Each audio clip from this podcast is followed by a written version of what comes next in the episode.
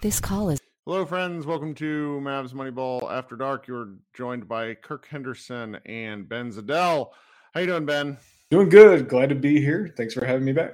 Yeah, yeah. You're, you're. I, I would like to have you on whenever you feel like coming on. You know, guys, I actually took like a three day break, and I was just complaining to Ben in the pre-show that I don't like I'm bad at breaks. So, but then I'm also just as bad at getting up on back on the horse. But you know, with about what do we have? A little over two weeks until the NBA draft. Like, there's just a limited amount of stuff to talk about that doesn't involve like whirling yourself up into a fury. Like I somehow have managed to avoid the great Jalen Brunson wars of 2022 uh, but it's like making me laugh seeing some of the different friends on, on social media timeline just can't help but wandering in to talk about it. And you know, there's there's just stuff, but I, I also am, am of the mind that before I look forward too too much, I still want to keep talking about elements of this really fun season. So you and I kind of got together uh, with the mindset of we're gonna and we're gonna do this probably with everyone once they're all done. Uh, we you know you kind of started grinding out our our player review uh, content almost immediately after the season, and now we've got I think seven guys to take a look at today. And when all 15 are done, we'll probably have you back on, even if you don't write anymore, just so we can talk about um, the rest of the roster. And so it's it's funny. This group of guys is it's inadvertently going to be a bit of a bummer because we started off with the least impactful players first. right. We we kind of had to hit that back half of the roster, but I you know it's like we were saying pre-show. Um, I think there's stuff to talk about there. They're they're in a sense not interesting, but in a sense the, the you know their impact on this team is interesting. So I mm-hmm. think that's a good you know good way to look at it. Who do you, who do you want to go first? Well, here's where we are. So the the first person you wrote about was probably the guy that had the largest amount of variance in terms of opinion when he was signed last offseason. Uh, Sterling Brown was brought in on a two year deal that was a $6 million contract. Basically, he gets paid $3 million a year. And Sterling Brown came in and played for the Mavericks, and he, you know, he played with the Rockets last, yeah, yeah, it was Rockets last year where he yeah. he wasn't bad. He had a good season shooting the ball. Yeah. Yeah. And then he came in and played with the Mavericks and proceeded to look like a guy playing in a rec league. I, yeah, I, I don't I don't know what happened with that because if if anything, you think he'd be able to shoot a little bit, but maybe maybe last season was just a outlier season for him. I mean that you're showing a 12% variance from 2020, 2021 with Houston, where he shot 42% to 30% with the Mavericks, where he was getting really good looks. Yeah, it's crazy because you would think uh, if his if his three point percentage went down that much, there was you know like maybe an increase in volume, but his volume actually went down by half. He was shooting four about four three pointers a game for the Rockets at forty two percent, and then he comes to the Mavericks and is shooting two per game at 30%. So it wasn't an increase in volume. Um, I, I don't know, you know, what exactly his deal is. Uh, I well, mean, he never sure... really looked in good shape. Like he yeah, kind of looked. That's why I made the joke about a rec league because for as much grief as we gave Luka, he looked like Luka without the ability to play like Luka. The man just it was constantly like he was just coming from Thanksgiving dinner. You know, he did yeah. have a couple of like nice rebounding games. Oh yeah, you wrote about it, duh uh, against the Wolves where he had 11 boards and, and 12 points. And it was just, they never found any real role for him. And the, the frank, frank point of the matter was he had a real opportunity. They needed yeah. him. And yeah, they never, took a, never happened. Yeah, they took a flyer on him. I think a little bit he's a victim of expectations. Uh, if, if you're disappointed in his output um, on, on a fan side, uh, because he's not, you know, he he was a flyer. You know, that's the reason they got him for three million dollars. That's pretty cheap for a guy who was supposed to be a little bit of a three and D wing. Mm-hmm. Um, and so he is a little bit of a victim of expectations. But yeah, it's like you said, there was a chance there because they were playing six guys in the playoffs, um, and even in the the regular season. I mean, they they were playing a pretty short rotation in the regular season as well. And so I I don't know exactly what I mean. I guess if you're a supporter, or maybe you know Sterling Brown himself would point to like a lack of consistency. But early, if you look early in the season, he got the minutes that you would need mm-hmm. as a role player. He was I can't remember exactly, but I, I put it in the profile. I can't remember exactly because it's been a few days, but it was like 17 to 20 minutes he was averaging in the first 41 games of the season. So you can't if you're him or a supporter, you can't point to Kidd, you know, like hey, Kidd held him back or something like that. Uh, as we're going to see is 14 i have it here. But 14 is more than a quarter. Like yeah. you, you want to soak up 12 to 15 minutes as an eighth to ninth man if you're effective and he had that chance and he just didn't really do it. Yeah. And so you could tell i mean if you if you go look at his last 41 games of the season Kidd just he fell out of favor with Kidd it's, it's obvious. Um maybe there's a chance next season if he's still on the team you know if he doesn't get moved in a trade uh, that he can win some of that back, like you said, by being in shape. I think I think that was a real the you know there was a bigger focus on defense this year, and if, if he wasn't playing high level of defense and he definitely wasn't shooting well, then yeah, he's not going to get minutes. So, I I could be wrong on this, but I also believe that he missed enough time. I think he caught COVID a couple of times. I think he might have been one of the yeah. players that was on like the the I, I, could be misremembering this though.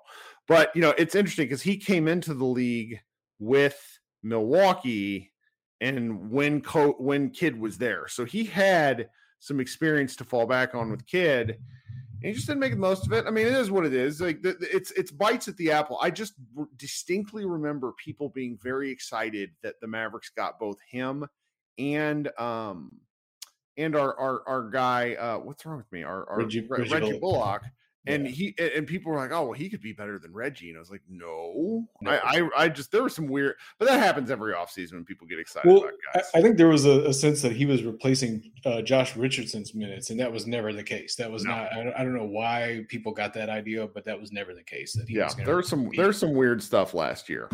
Okay, then the next guy we'll pivot to is a midseason replacement that came along during um and just to be clear, we're not going to talk about guys that the Mavericks cut. And we're also not talking about players that the Mavericks move. So no Porzingis, no Brown, um, and no uh, Willie Cauley Stein. But Marquese Chriss came along when the Mavericks were signing hardship exception players during December with uh, all the COVID problems, and he just it was it was fascinating. He looked like a, a breath of fresh air when yeah. it was like the only interesting thing that happened during the month of December when writing and watching these Mavericks was hard. Yeah, he came in with a ton of energy. It was really, I mean, that first, like, I, I can't remember exactly, but sometime in December, um, when he first showed up, and I mean, like you said, it was the first month and a half of the season. The team played like they had, a, you know, like in a fog, and then Marquese, Marquese Chriss shows up with, along with some other of the replacement guys that we're not going to cover. Uh, but they just you could tell they just had this energy of hey, I I am playing for a spot here, mm. and they, you could tell that they were trying a little bit harder than some of the uh, a usual NBA player would in in the middle of December that's got a guaranteed contract.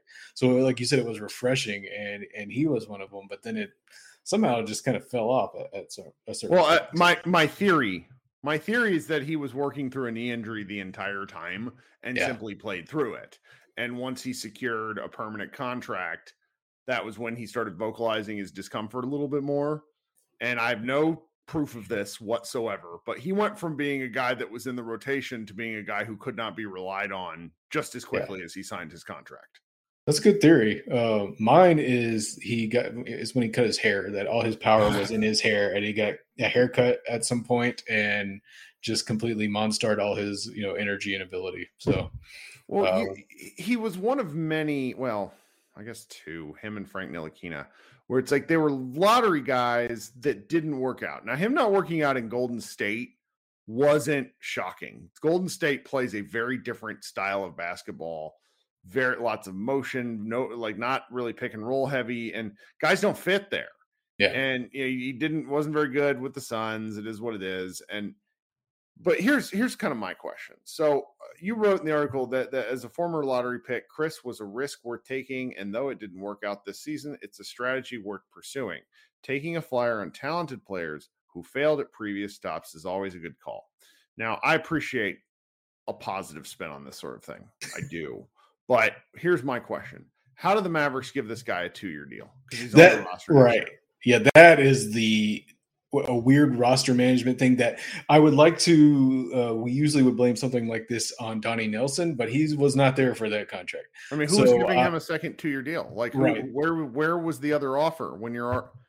It's mid-season. That, that's the remarkable thing because like i said this is a good strategy that a lot of successful teams have used is hey this former lottery pick is pretty much out of the league. Let's bring him in here and see if you know the, our environment will get him into a, a you know a useful player.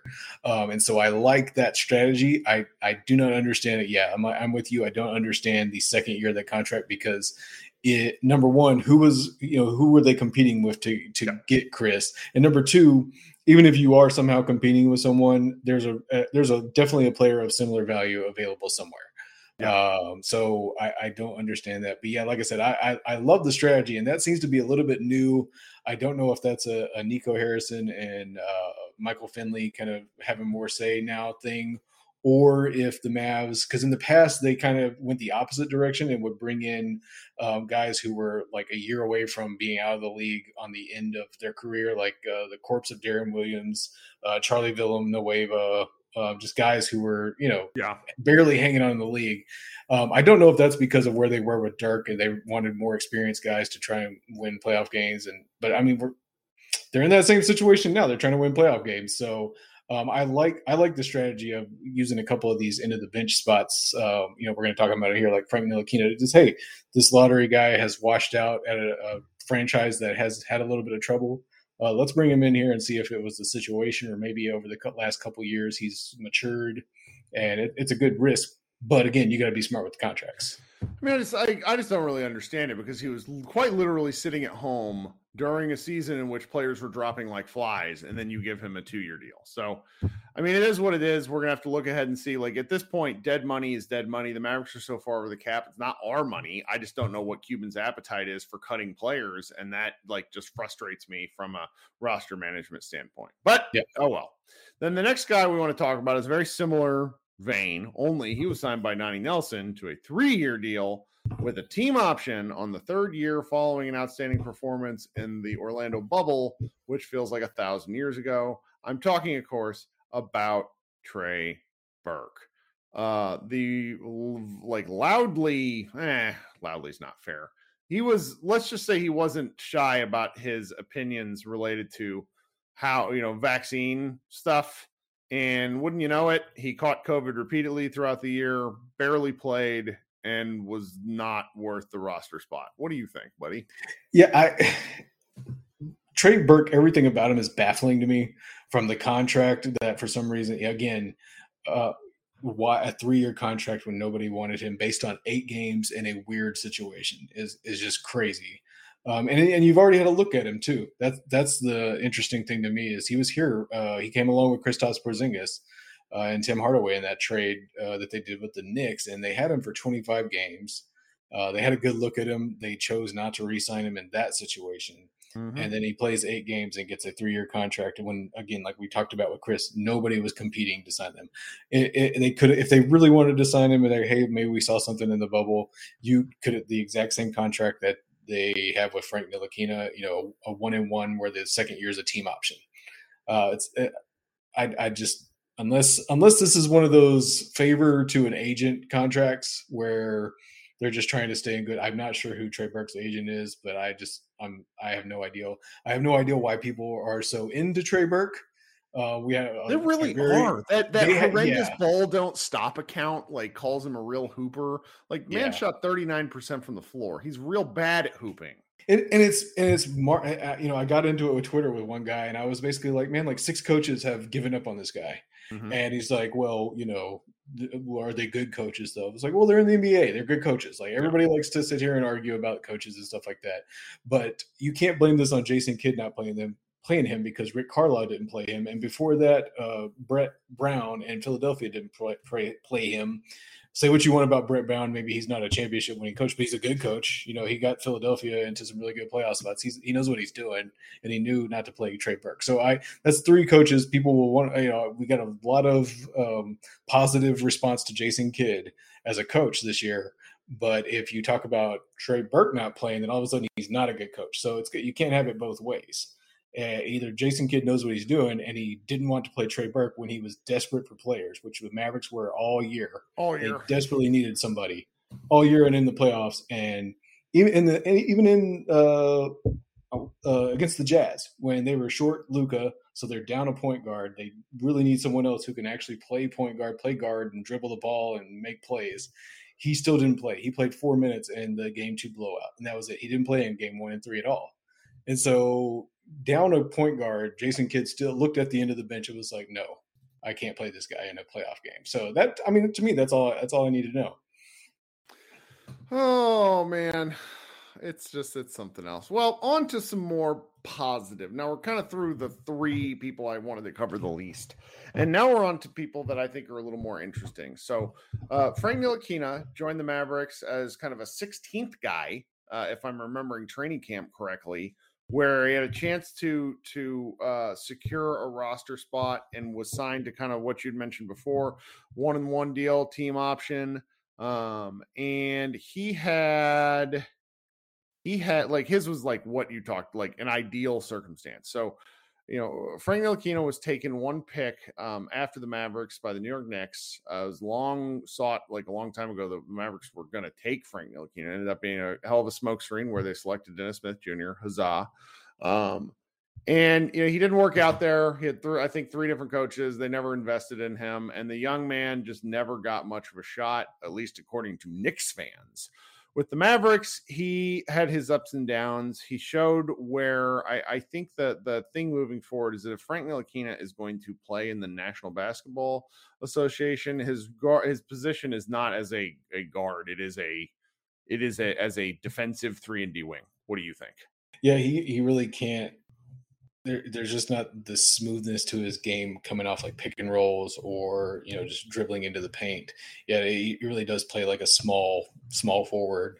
Um, I think there's a chance for him. I, I mean, obviously the defense is there, and so um, I think unless something weird happens and they just need to include his contract uh, in a trade, Dallas brings him back next year because again, there's this renewed focus on defense, and that's that's his one NBA high level skill.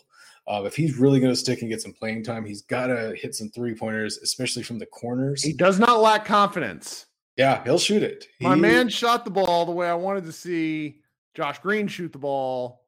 Didn't happen. yeah, I mean he, he, he's close. I don't have Maxi and uh, Dorian's numbers in front of me, but I mean he's he's nipping on their heels as far as three point attempts per game, and that's saying something because he shot thirty four percent. So um, it's it's uh, I don't I don't know. He's a weird player. I really like him. I I don't know. There's one of these things where You've been noodling on a post for like three days. yeah, our, in our I, system. I, I just can't. Like, it's one of those like I can't shake him. Like, I if you ask me like, hey, like, what do you see in him? I'd be like, well, the defense, and you'd be say what else, and I would have no answer. Uh, and and you know, it, it's just one of those guys where I think at some point he's going to be a impactful player for some team um, I, I I'm searching for like a comp to him, you know, from the past, but I really can't. I really can't. I mean, the, the, like like maybe like late stage Shaun Livingston, but that's not even right because Livingston still ran the offense and was good, but it's yeah. just like he's such a unique body type that you can't. It's it's different. Where there's one guy I talk with regularly on Twitter who's just like, you know, the Mavericks should move on from him and really, you know, invest a lot more in Josh Green. I'm just like, why? Mm. Their ages aren't that different, and right. one player has shown some some NBA sticking skills, and the other is still 21. So I mean, that's yeah. a Green's a different discussion, but it's like Frank Frank for how much money he costs is probably worth keeping around. Yeah, like I said, he, he's again one of those uh, former lottery picks that again maybe you in the right environment, and we have to also remember that these guys, a lot of these guys, how many uh, full off seasons have they have. This is going to be his first one in what three years? Yeah, that's true. That's um, true. So they haven't had a normal year in quite some time, and so maybe you know he locks himself in the gym this summer and comes out with a three point. I mean, he's at thirty four percent. Uh, if he gets to thirty six with with really good defense, maybe that's something. You know, I mean, we're talking about uh, like like we're talking about the the he just doesn't shoot enough volume. It's just if they're going to play him, he needs to have a regular slot. And one thing that that did happen to Frank is he got pulled in and out. yeah. He played 58 games, and then he didn't. I, I I I'm not looking at his game log, but he went significant stretches where he didn't see the floor at all. Yeah, so. it's so it's so hard sometimes to evaluate players, especially defensively, because we don't know what they're supposed to do Correct. in certain situations, and so he could have been messing up, and we just don't know it defensively. We think it's looking like pretty good defense, but he's not doing what the defense the staff wants him to do, and and so he's getting pulled like that. So maybe again he comes back next year with a little bit more confidence, a little bit more time in that system under his belt, and get a little bit more consistent playing time, and maybe the the shot consistency comes with that. Yeah. Yep. Well, so that's enough Frank talk. Let's move on to um, every casual's favorite Dallas Mavericks player, Boban Marjanovic. What do you got to say about Boban? Because I don't really got much other than people love him, and I get why, but meh. yeah, I I get a, a, little bit of hate because I'm just not as big on Boban as everybody. Uh, every time I mention, I, I kind of go meh about Boban. People yell at me. Mm. Uh, but I will say, I mean, he does seem he does seem to help with the chemistry of the team, and I think that was a big deal this year uh, especially after you know kind of what we found about how maybe everybody was miserable last season, and then seems like Porzingis was not helping with the chemistry. Even it, Porzingis is a really not to derail everything, but it's a really weird situation where he didn't seem to do anything really wrong or egregious, but he seemed to just upset the the balance of the team just by simply needing his touches and need, needing to be catered to as more than a role player, which is what he was by the time you know he was traded. Um, so maybe Boban helped smooth that out, and then especially after Porzingis was traded, kind of helped smooth that along. Um, but yeah, he's he's really. I mean, he's going to be 34 next year. I think that's that's old for any oh, any guys NBA that player. are the, the, data of guys that are over seven one and how much they play is kind of horrifying. So, like the fact that Boban's not been hurt is yeah. is pretty remarkable. Um, so it's it's I don't know. This is this is one of these things where I'm pleased with the role. He seemed to make Luka happy. One yeah. of the one of the things we got to be honest about though is the Mavericks don't have the roster spots to have like three vibes guys. Yeah. You know, you, you can't have Theo Pinson who um who you know didn't play. He, he, wasn't. He's a he's a G League guy. Like I don't know if Theo Pinson can play. Like I'm just being a perfectly honest. He didn't play enough and, yeah. and Boban is is out is is on the floor makes like I, I, think there's real value in this. I mean, we saw it whenever JJ Barea basically retired, like what sort of happened to the Mavericks last year. But I think that that hindsight will eventually tell us that it was more like the Luka Brun, uh, not Brunson, the Luka uh, Porzingis just connection didn't work. But like, I just I'm not sure. I'm just not sure if if Boban I hate to it's it's not the guy's fault. I uh, they just they just can't have a spot for Boban. I, you know, if if they had three capable big men that were you know you know able to play like a big man and not kind of masquerading like uh, Maxi Kleber and Dwight Powell have to sometimes, uh, then yeah, you can maybe see it. But yeah, with the the desperation at that big man spot, that they need, and and he's just kind of there to be the vibes guy. I don't know. It might be time to carve out like an assistant coach position for him or something. Yeah. Well, we'll see what they do with with Boban. So then, then the last two people are people you didn't write. And granted, you wrote the Jalen Brunson one, but I want to hold off on Brunson until another show to kind of go um, deeper with with the starters. And and all I, if if you don't mind, I would like to have you back on for that show. But we're yep. going to polish off with a couple more guys. First, I wrote about Tim Hardaway's season, and Tim Hardaway is sort of a dividing line point for me in terms of how and when I discuss basketball with people, and I'm about to say something really rude, I can tell how much you pay attention to the Mavericks season based off of whether you think Tim Hardaway was having a good season before he got hurt. Yeah. He was he was struggling. Um and it's it's interesting why. I mean, that's a lot of speculation. Is it a new role uh, outside of Rick Carlisle's offense? Um, is it um, like I don't want to question when, when, you talk about these contracts? I'm not questioning these guys; they work hard. Um, they're out there uh, out there doing their all, but there's just a level of desperation when you're playing for a contract. I mean, uh, if your boss told you tomorrow that if you worked extra hard for the next like six months, you would get a you know thousand percent pay raise, you'd probably work pretty, like harder than you usually do once you get that pay raise. I mean, that's just human nature. So, yeah, is it you know that he he got himself his one probably his last big contract in his career, um, and he kind of took the foot off his gas subcon- foot off the gas subconsciously. Maybe it's that I, I don't know. Maybe it's a combo of both, or you know, he did. Um, well, no, I think the the foot uh, injury was kind of a freak accident. I was about to say maybe just he was already wearing down a little bit because of all the, the heavy basketball that we've had the last two years. Um, but yeah, he, he was definitely struggling. Um, he's a he's a really weird player for me personally because when he came with the Porzingis trade, I was full on just like, eh, this guy's a contract. You know, eventually, you know, we just he was we had to eat his contract to get Porzingis. It's worth it. We'll trade him at some point when he's expiring. And then by the time it came for him to his expiring contract, I was like, yeah, this this guy's pretty valuable. I kind of like him. I think I wrote something about it on the site where, you know, he he became more than an expiring contract to me. I actually enjoyed his game, but then this year it kind of looked like uh, what we were seeing in in New York uh, at the end there. So yeah. And I I think that he is a extremely skilled basketball player that thrives in a narrow role.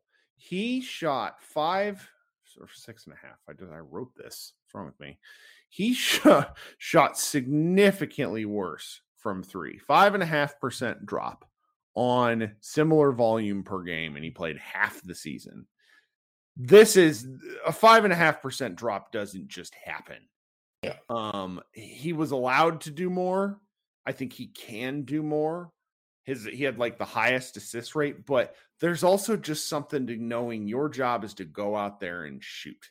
Yeah. And you know, one of the things that that we'll probably have to revisit when when we get to the Bullock review, maybe in, in a week or two. I don't know, it depends on how long these things take for everyone to write, is Bullock's season didn't really come into focus until after Hardaway went down um, where he played more minutes and was getting regular mm-hmm. looks that Tim was getting, quite honestly. Because uh, Tim shoots like seven and a half threes a game, and he just couldn't hit them. And I'm not, you know, he took a, a discount relative to staying with the Mavs. The Sun, not Suns, the Pelicans offered him basically a four-year, $88 million deal, and he signed um, a, a pretty reasonable to me, like four-year, $75 million contract with the Mavericks. Um, and it, it, was one of those that various people looking at the Mavericks cap this year are saying, this is not a good contract. The Mavs are going to be over the cap, yada, yada, yada. I get all of it. But I really liked watching Tim Hardaway. They weren't going to necessarily replace him, though I think as we saw this season, they did have the horses to play like a seven man rotation.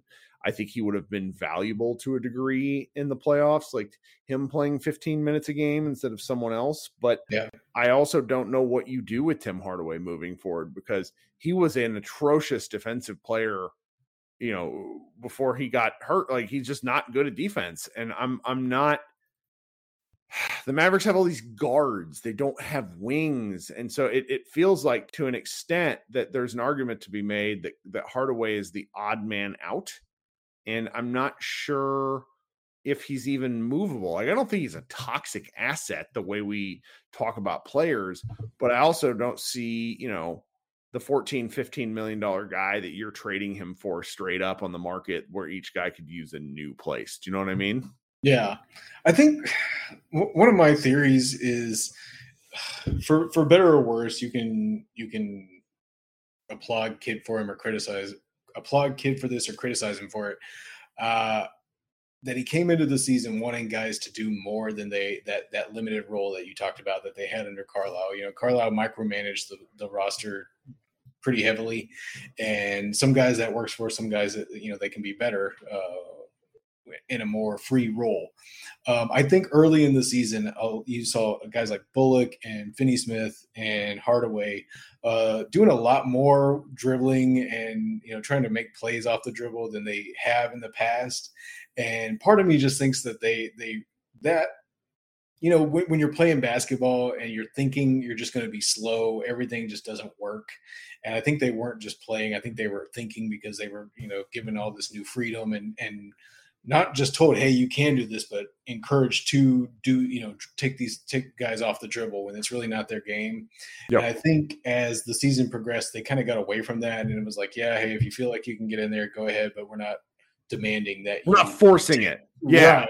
yeah. And so I, I, maybe you know if he stayed healthy, his shot would have came along too. Because again, you saw that with Finney Smith and Bullock, Bullock and uh, Maxi. Well, I think Maxi played all right at the beginning of the season, but they were um, asked kind of to do stuff outside of what they've always done.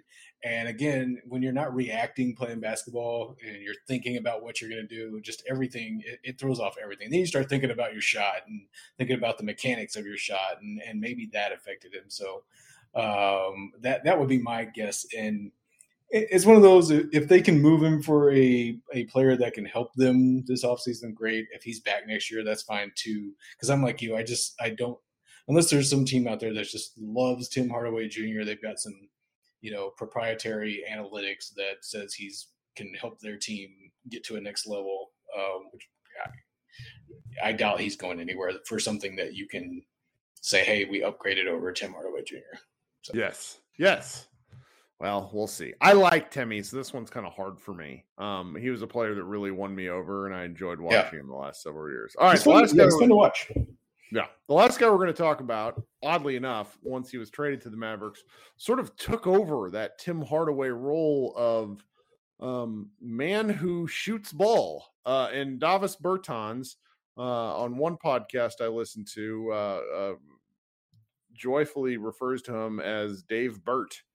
And, you know, Davis Bertans got traded to the Mavericks as part of basically a toxic asset swap between the Wizards. Um, he's he was on year two of an eighty million dollar contract, and he has three years remaining. And the Latvian Laser did some weird stuff, and I cannot express how entertaining it was to watch Davis Bertans play basketball this season. Yeah, he's one of those guys that you know from around the league, but watching him every day was an interesting experience. Um, he it's, it's he's a weird shooter, if that makes sense. Where where sometimes you the ball goes up and you're like, there's no way that's missing, and he hits everything. And then sometimes when he shoots it, it's just you know you're you can tell when he's like raising up. You're like, ugh, like this is you know it's not it's not going to be his night. He's about to go 0 for seven in like 12 minutes. So I you know he's weird and on defense he's interesting. Um, because they can't play. It's really weird that he's got a center. He's he he might have been like the second tallest guy on the team. Is he like six ten? I think. Um, he's tall, but he can't play him at center because he can't protect the rim at all. He's such an odd player to watch, but it's it you know he if, plays if so stinking hard. And, and our yeah, and, our colleague Matt Phillips argued repeatedly in our Slack that he might be the fastest end-to-end Maverick. I don't think that's true, but in terms of like willingness to try in game, I think it. I think there's something to that. Yeah, if if the Mavericks weren't, I mean, you can argue about whether they're a championship contender or not, but they got to the Western Conference Finals. If they were just like a, a lottery team or you know a bubble team uh, not a bubble team. What's it called? Play-in team. Um, if, if they were like that, he'd be a super entertaining player. But sometimes you're just like, this is interesting, but we just need a little bit more. But he, him, he, he uses his height, but he can't play as a center. He's just so weird. I, have, I have I struggle to talk about him because I watch guys. You know, he gets switched out onto guys on the perimeter, and they just blow right past them but he kind of trails behind them and uses his height to bother them, but then also it doesn't bother them at all. It's just so weird, man. He's a weird dude, and I like it. he's he's interesting. So, uh, good shooter. I mean, like I'm always around for the shooter. I think he's a he's a guy that can move. Uh, the Mavericks can move a little bit easier than some of the guys because it's even with this contract. Um, I can see some desperate, like I don't know, semi contender that thinks that they if they just had some more shooting around player X, you know, superstar X, then they could maybe you know take a step. Maybe you could offload him for for not much, but uh, if I don't know, I think I think you have to send something out with them, and and as we've talked about repeatedly, the Mavericks don't have much. Like even if you were yeah. to take send him to a bad team to where he could like get shots and like help like a developing guard, I I don't see because it's it's just it's a lot of money. I mean, yeah. The, the the the range of contracts tends to be guys that make like five million and under, and then guys that make like fifteen million or more. And in between that, it's just it's hard to do stuff. I mean, but at the same time, I you know, if if the Mavericks add some depth and he is still able to play 10 to 15 minutes 50 games a season to where they just need to get like because my my deal with a guy like Bertans has always been if he hits his first shot, keep him in. If he misses his first two, take him out. You know, right. like like a real baseline of rules where it's just like, all right, he has it tonight or he doesn't. I, I think the key is finding something for him on defense. Like where can you put him on defense that he can actually be a help rather than getting attacked? Um, and I don't, I don't, I struggle to understand what that role would be. Uh, I'm not sure because again, he he just doesn't have the instincts to like play free safety, you know, and like stash him on a bad shooter, and then he can help protect the rim. Um, but he also can't, you know, he can't really bang in the post, and he really can't guard on the perimeter. So if they could figure out some way to use him on defense, but I mean, I, I hate always comparing something to the 2011 Mavericks, but um he it reminds me there's possible there's a series you know sometime in the playoffs where he he can shoot because you know um, everyone remembers Peja Stojakovic having like this big outsized role on that 2011 Mavericks team, but really it was just against the Lakers. Um, right. It was just a bad matchup for the, for the Lakers having him out there, and so maybe there's a there's a chance that there's some series in the future where that happens with Davis Bertans. Well, I'm looking, and there was one of these games just just to confirm, we got like five minutes before my podcast thing goes away. Oh yeah, the Dave Burt game, the Dave Burt game was the game three against Utah. He went four of seven from three, gave him 15 points. Yeah, like he it, they needed that win as they were trying to hold on with Luka out. Um, yeah, and you know you don't get Dave Burt's 15 points in a game that the Mavericks won by eight, you lose that game. And yeah. so it's it's that sort of thing that you're talking about, where you give a guy a chance, and if he comes away with it, he comes away with it. I mean, he didn't have um, just to kind of just to confirm with his his playoff stuff. He he he was mostly stinky, but that's okay. You know, he had the he had the big game against uh then he oh yeah the big one the, the first um game four against the suns was another one where they tied the season uh, or game five. No, game four against the Suns, he scored 12 points. That was another big one. But you know, those those games, it's like you're right. You don't need a guy. You need guys that that do things in small bursts, and and that sort of stuff is is key for for teams that outperform in the playoffs. Yeah, and and I think what's key is he's not a guy. I think, like you said, if if he shoots, you know, misses his first three shots, and you pull him and just say, "Hey, Bertans, you know, it's it's not tonight, man." I don't think he gets mad. I don't. I think he's like, "Yeah, that's fair." Uh, yep. You know, I just don't have it tonight. So, yep. Well, this has been exactly what I'd hoped for. Um, if you are still in the podcast and listen this long, be sure to check the show notes where I have have hyperlinks for all seven of these guys. Go give these guys a read. Please um, consider if you feel like arguing with me and Ben, there's a high likelihood we will respond because we both can't help ourselves. Um, yeah, I this podcast is probably going up uh, either Wednesday morning no, what day is today? Today's Tuesday. It's Tuesday night. Yeah. Um, it's either going up like Thursday morning or Wednesday night. I'm not sure because uh, I'm about to host a green room with our guy Scott, which will already have been in your feed where we're talking CBA stuff. But yeah, Ben, thanks so much. Is there anything uh, else you want to talk about before we get out of here? No, I'm good. Uh, as soon as whenever that Frank piece comes up, give it a read. I, I, I like Frank Ntilikina. Yeah, he's my guy that I'm rallying behind. Who do you got for the finals since it's tied one one right now? I'm gonna I'm gonna go with Boston. Yeah, hesitantly. Boston. I just think the size helps them. Interesting. I'm I'm very pro Warriors. I I I hate, you know, going with the team that just beat our squad, but I don't think I can handle the internet if Jayson Tatum wins the title. just for me, um, I really like big basketball teams, man. Like if you they are big, give team. me like a, a, team full of like big dudes who are also perimeter oriented, I'm always gonna, you know, oh, for sure. to that. For sure. They're yeah, they're they're huge too. All right, guys. Kirk Henderson, Ben Zadell. We are on MavsMoneyball.com. Be sure to, you know, subscribe, rate, tell your friends, uh, and you know, join Spotify Live and hang out with us. And then always visit MavsMoneyball.com. Thanks so much, and everyone have a good week.